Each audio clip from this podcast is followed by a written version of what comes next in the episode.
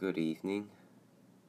Welcome to the first official episode in the series for the podcast of historical inaccuracies, of to which where many of these episodes that will be further being being discussed will be talking about the historical inaccuracies that has to be displayed with of many his with many World War II movies of which to the such that I'll be deciphering of such of the many so claimed to be facts that many people are assumed to believe in because which what many people assume whatever they see in movies are to be actually true, which is by our accounts not. After how I'm beginning to see a much of a large, long, and very annoying regression of how people are of such ignorance to believe that these are to be actually true. On one account, on one account, of such absurdity with some of the some of the some of the movies I will be discussing for this episode, more more specifically for the majority of it, is called the movie Fury by starring by Brad Brad ah, I can talk Brad Pitt. For one thing, I'm well aware that any other movie is supposed to be informing is supposed to be giving us some form of entertainment. Yes, that I'm aware, but as for citing as a fairly well competent and knowledgeable person of the subject, I thought it had to be a, a duty to help people, to inform people of such of these historical accuracies to which thought to be true. As we begin off with the movie of Fury, from the moment to that scene which we'll be discussing is the scene where that the tank battle scene with the ambush and Fury with the tiger yeah the tiger ambush and Fury. Now from the moment from the start of the battle, there was four tanks in a column that's moving all by itself in Germany in 1945 with no infantry supporting it. I mean, that's not how tactics would work.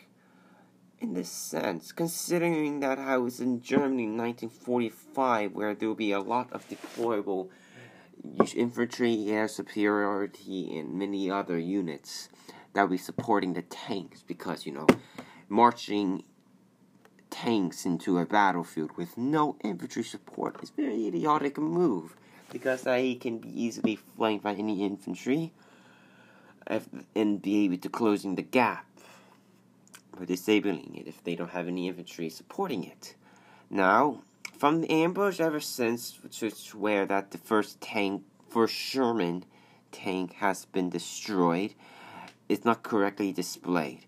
Because where we see of the four tanks that all being lined up in a column, the first tank that was to be destroyed was the tank was the very last tank which is not correctly displayed because any German commander at this time, no matter what skill he had, will already know that the way to stop a column of tanks is to shoot the leading vehicle. This was literally the first thing that they were taught in training. And I cite my sources in regards to that. My fa- grandfather was a tank commander for the German army and as well for the field manuals that they were issued as that to be described in many of the surviving archives that are still to be found on certain websites.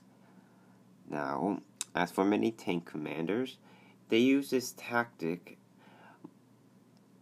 Now, the tactic that they will use is very limited depending on which where this tank column will be at. As for this tactic is mostly used in which where in like mostly urban areas in which where no retreat can ever be found. With no retreat, no retreat, which the the the columns of which there where the tanks are being lined up is very narrow. But in this scene, it's really wide open, which where this wouldn't really matter. But they didn't correct they didn't correctly display that. Now, a famous example about of how using this tactic of shooting the fleeting tank was first displayed by the famous Michael Wittmann's ambush during the village of Bocage that destroyed 12 British tanks as he first targeted the leading tank so that they could so that the halting of the tank column would stop. In the last tank uh, to amidst the last tank so they couldn't retreat. And that's where the British were trying to find where this firing is coming from for the positions. There are to be admitting a lot of chaos as what this tactic is being used for and why they search for where the position is being from the commander can literally massacre every single tank that's being in that column where that they couldn't retreat or that they couldn't pursue by going ahead because those tanks are being blocked. Being blocked. So really there's really should be no excuse to to see why this tiger tank commander didn't do it as it was something he would have known in 1945 and there was this other decision which where that very annoys me, where that of you looking at the four tanks of the decisions where Fury as the should have been the first targeted for the first tanks. Because really if you by logis- ballistics logistics these it's only more logical to see that having a very long 76 millimeter gun which has a more powerful gun, which can penetrate has more penetration power than the shorter 75 millimeter guns, which the other three tanks had. Which should be a more of a primarily target because the, the tank commander would know that this gun is more deadly to them than the other tanks that, by logic, they should have killed Fury in the Firefly before killing all the other German, before killing any others. This has been said with so much historical records. Um, right. You, as by using this tactic, they knew this gun was more deadly than the others.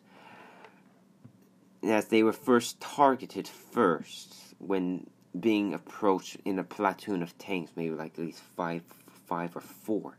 This has been so rampant with destroying the first tanks of having the wielding the much longer gun, like the British Firefly had a very powerful 17 pounder gun, which is more than capable of penetrating the frontal armor of the Tiger tank and many others.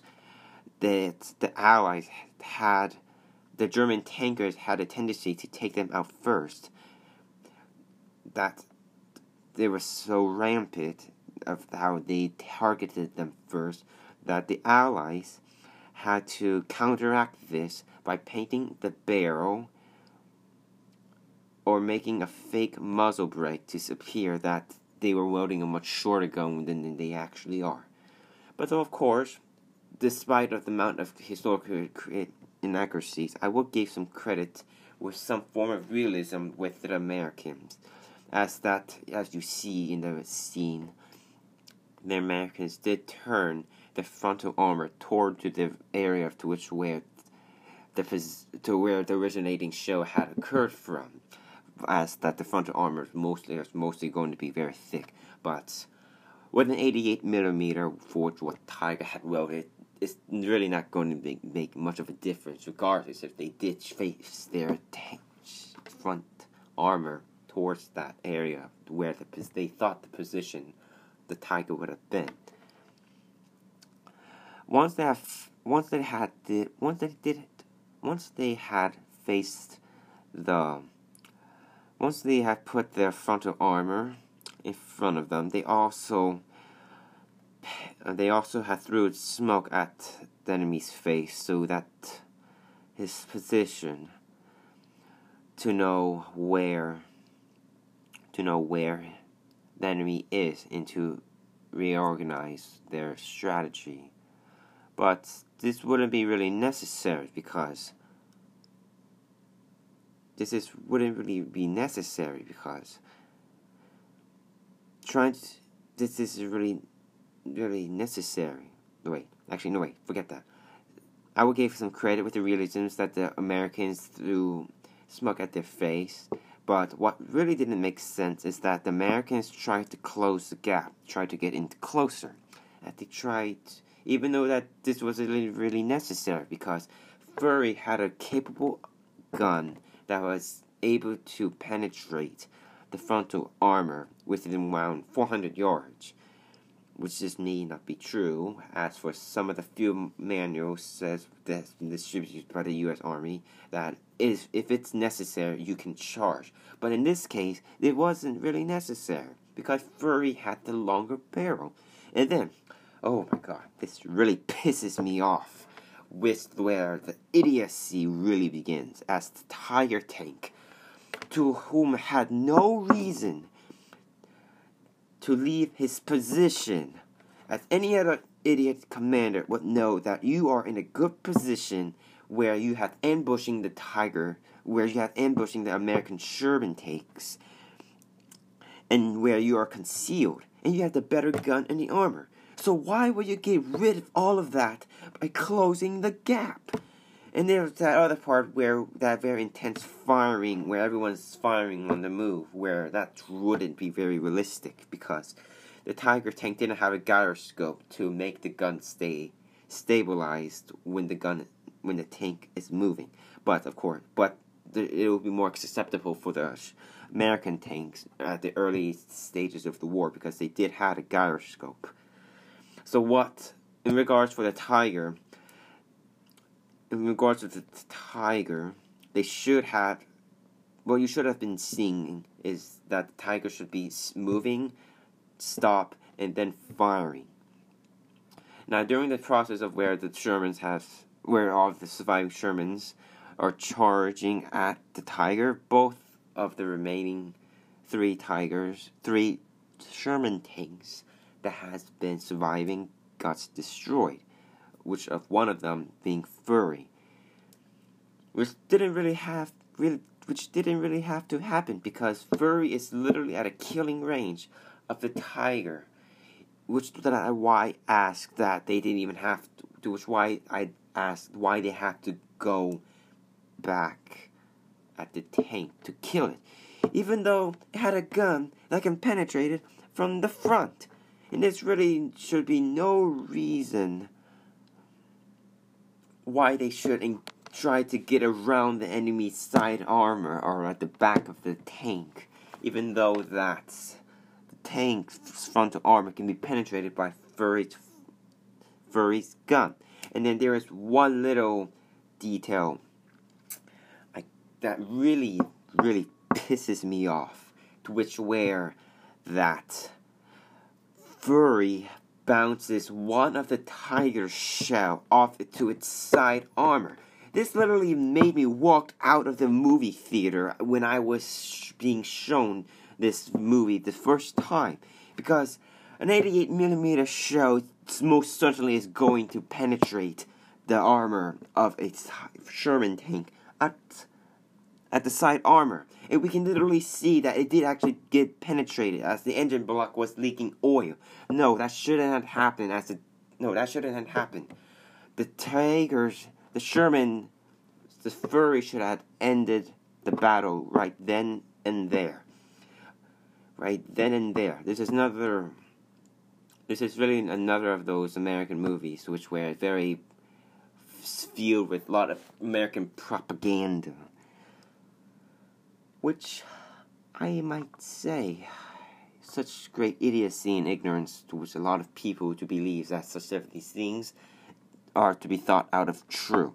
But more overall, I would say that this movie does have some good positive reviews because they were actually able to get a working tiger. I mean, this was literally the only World War II film with a working tiger available because this tiger was the only surviving tiger that has that's currently running as of now. It's the Tiger tank from Unit 3 131 that was captured in the Battle of Alamein during during the, in the deserts of North Africa. And referring back to where that the Fury bounced off the tiger shell is that one little detail that I did notice how I really knew did know that this is really a very pro propaganda American movie is that how the tiger's loader literally suffered a stroke as like previously with this amazing fire rate of fire was cut in half so conveniently at the time where Fury was within around 50 yards of the tiger. But I will set aside of the differences with the amount of historic inaccuracies. As for at this point, it's very hard to find any other movie. It's not. I mean, a majority of any movies would find some form of historical inaccuracies because if you really want to do find an historical accuracy movie, then I would suggest re- reading a documentary. But that is it for the show. I hope you enjoy being real informed by just mentoring all the common myths to which what many Americans have thought out to be true.